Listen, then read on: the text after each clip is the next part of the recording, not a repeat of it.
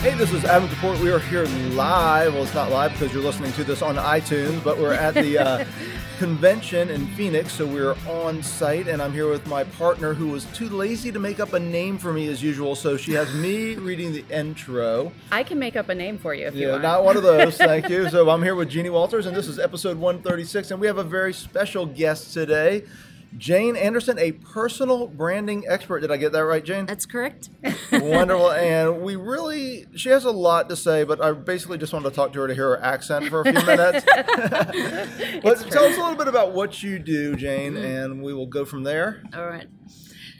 So as you said, I do personal branding. So the things that I do are things like I particularly help people who are experts in their field. So that's and they often operate under theirname.com. So so that can be speakers, authors, trainers, or even experts in they might be in the academic space, and they also tend to share their research and go out and do that sort of thing. So they might be we do things like LinkedIn profiles, teach presentation skills. And then also from a leadership perspective or communication, if they've got a pitch or sell themselves, because in Australia it's not something we do particularly well. You Americans do it so much better. So Australians are a pretty laid back kind of bunch. We figure, why should I do anything about it if nothing's broken? But it kind of is. So it's great to be able to be here and meet people like yourselves that really get it. And we were talking about customer service a little bit and the difference between Australia and the U.S. And I'm just curious, what do you have to say about, kind of the overall customer service, but then specifically around the people you work with, which are these people who are basically their brand? Yes. I'd say the first thing that one of the things I love about coming to the U.S. is the customer service. Now, you might say you're kind of used to it and you go, oh, really? But we have a few opinions. Yeah, but maybe it's a bit mixed. But generally speaking, and even Australians will tell you this, is that they'll always say, oh, I love going to the US. The customer service is always fantastic. And I would agree. And I remember in 2012, when I last came here, one of the things I wanted to do was to go to the Wynn Encore in Las Vegas, and I'd heard about all the customer service experiences there with their storytelling and all that sort of thing. So I get really inspired by the customer service here, because in Australia it's pretty laid back, and you're lucky if you get a smile. You're lucky if you here it's always, there's always a beautiful warm smile, and it's always have a great day. And I always go, see, how hard is that? Well, I will say, if your sample set is the win, that's true. You might have a slightly rosier view, but we get what you're saying. There are definitely cultural differences in customer service and customer experience. Yes. And you and I had a really interesting conversation earlier, which was about how personal brands and how important it is to have a customer service, even if you're a one-person show or a two-person show. So tell us a little bit about what do you advise your clients? How do you talk about that with the branding? So one of the things I say to people, particularly when they're experts in their space, is that it's not like going through a checkout at a supermarket.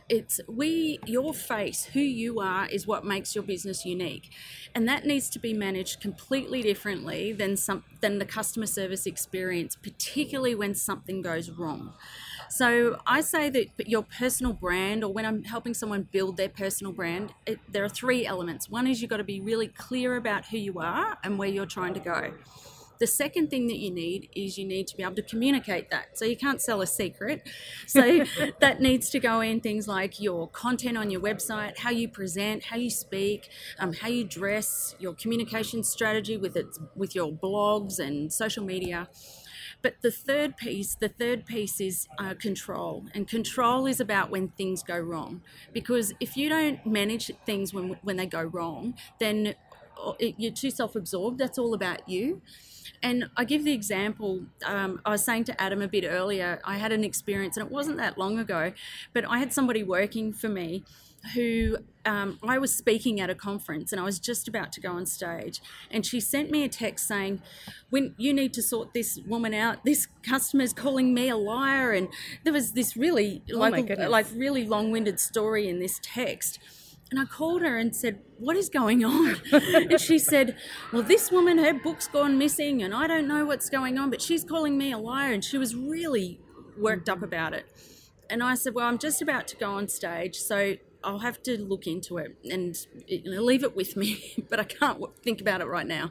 Anyway, I came off stage and I had to go back through emails.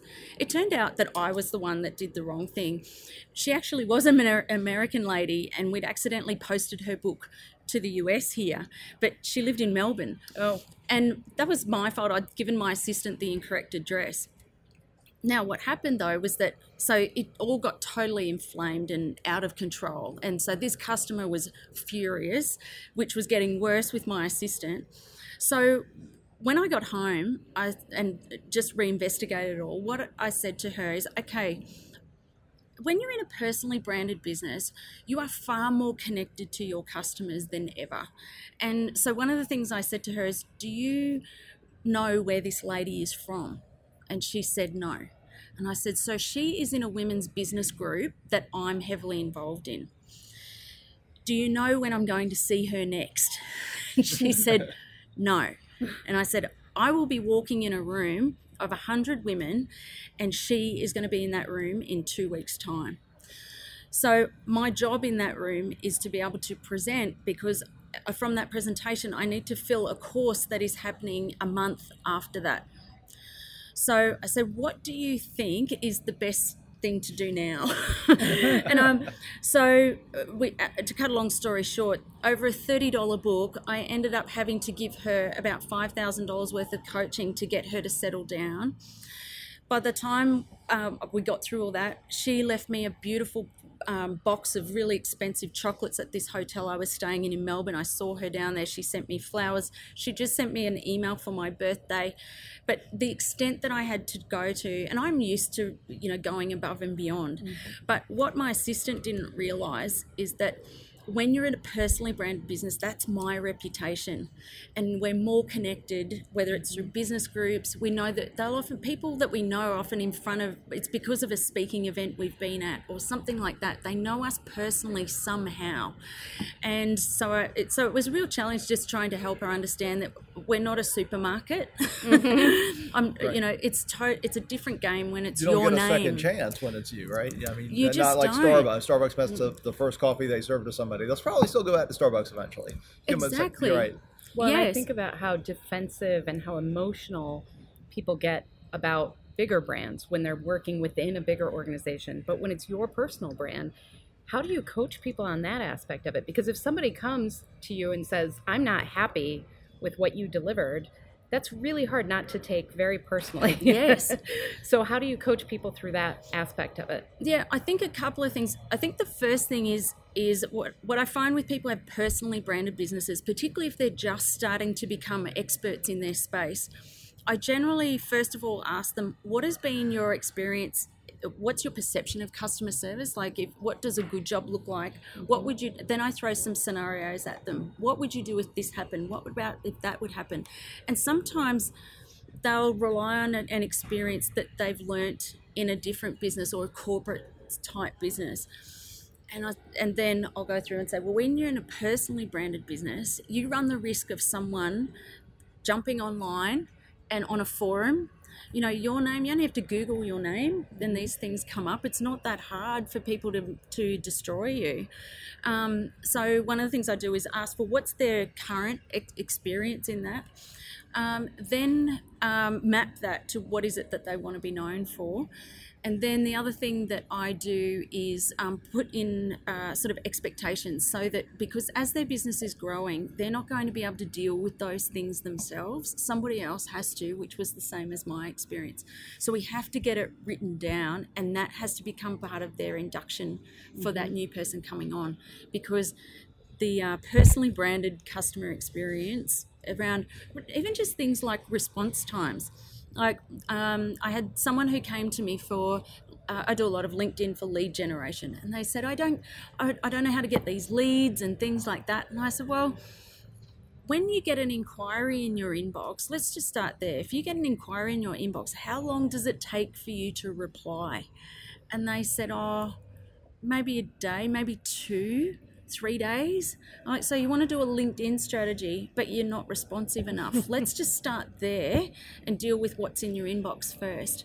So because your name is attached to this, and word travels fast, it's not that hard to find out about you. We're all connected. That's a great point, and I love the expectation setting, that proactively thinking through those scenarios, because I think that's the part that people don't envision. You know, they think about their own success, they think about all these great things, they often don't think about the other side of that. So I really, really like that a lot. You know what was neat that I took away from your story? I didn't really think about it before, but was your assistant or whatever title the person had, was she extra defensive because it's you? Because I feel like the staff that worked for me, like my team, would be extra defensive around me than they would have been like my retail business. Was that the case, and is that something you have to coach around? Are they more protective because it's you personally than they would be if it was the grocery store? Yeah, look, I've had other staff that have worked for me that are like that they're very mindful of trying to protect me. And I think in this case, it was more about her and protecting this woman accusing her of lying. Right. Okay, let's just put all that aside.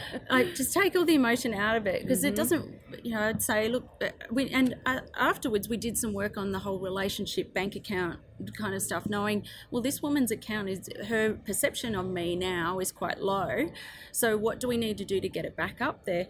And in her case, she wasn't necessarily really a protector of me, but more of, she got her back up. Yeah, and she was one of those kinds of people that I used to find, even working with her, she was quite sensitive even with me. So I assumed pretty early that, yep, this is kind of normal behavior for her, but I just didn't realize just how far getting defensive could go. Like I was saying to Adam, I worked for a family in Australia.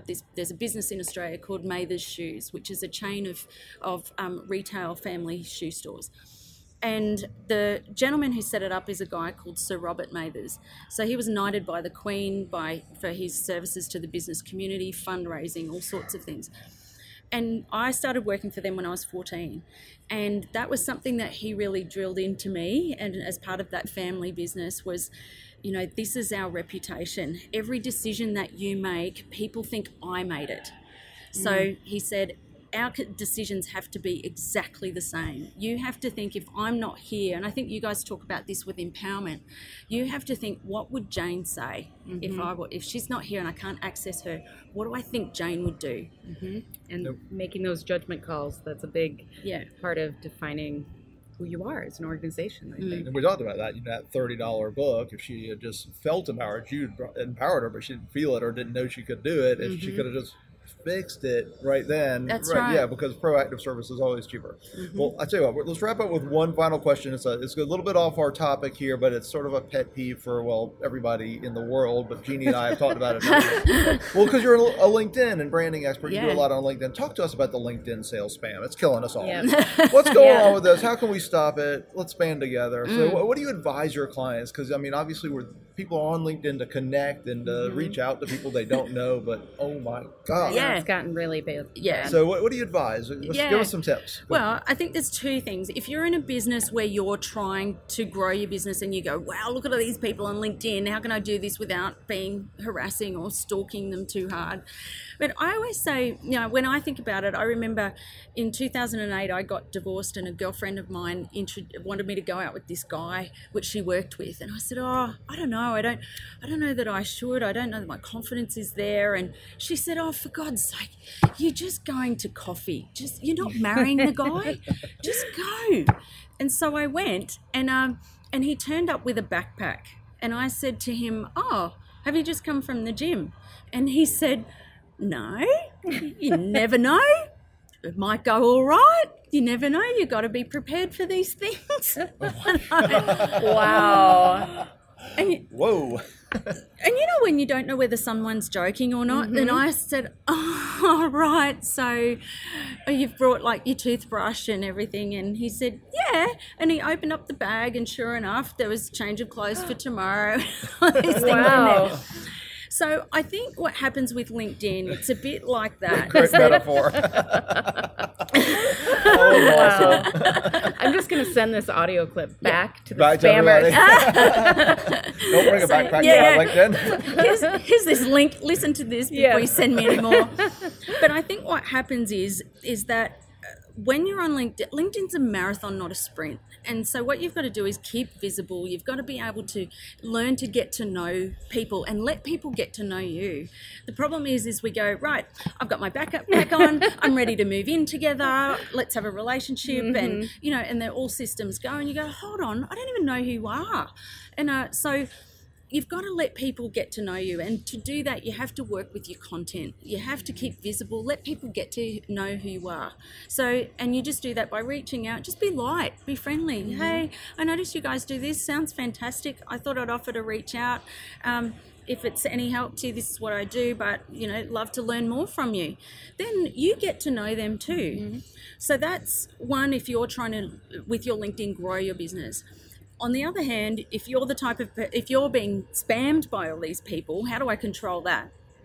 The one thing I would say is there are some settings that you can manage, and you can ignore and block people if that's the case. But what I would say is, remember that there are people out there who are offering to connect with you, and you might be going, oh, I have no idea why this person's connecting with me.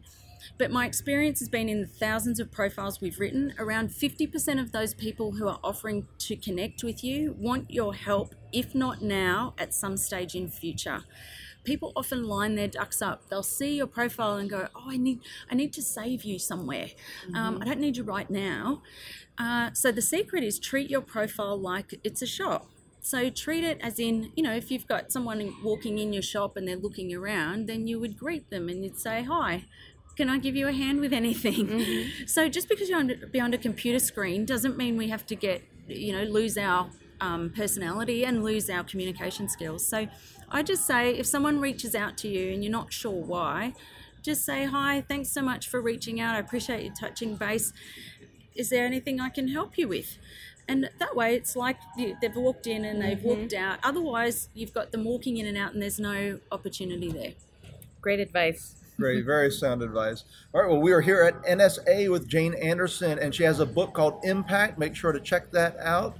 And Jane, where can people find you on the interwebs? Yeah, interwebs. It's www.jane-anderson.com. Excellent. Okay, excellent. Thank you so much, Jane. We appreciate it. Thank you. Thanks for having me. Thanks, you. Jane and Adam. And thank you so much for listening to episode 136 of Crack the Customer Code. I'm Adam DePort, and you can find me at CustomersThatStick.com. And I'm Jeannie Walters. You can find me at 360Connects.com. And don't forget, the show notes for this and all our episodes are at CrackTheCustomerCode.com. Until next time, take care of yourself. And take care of your customers.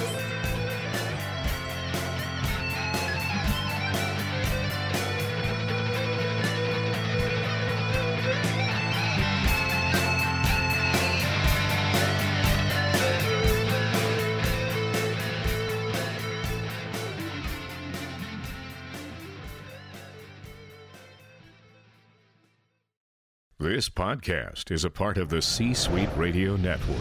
For more top business podcasts, visit c-suiteradio.com.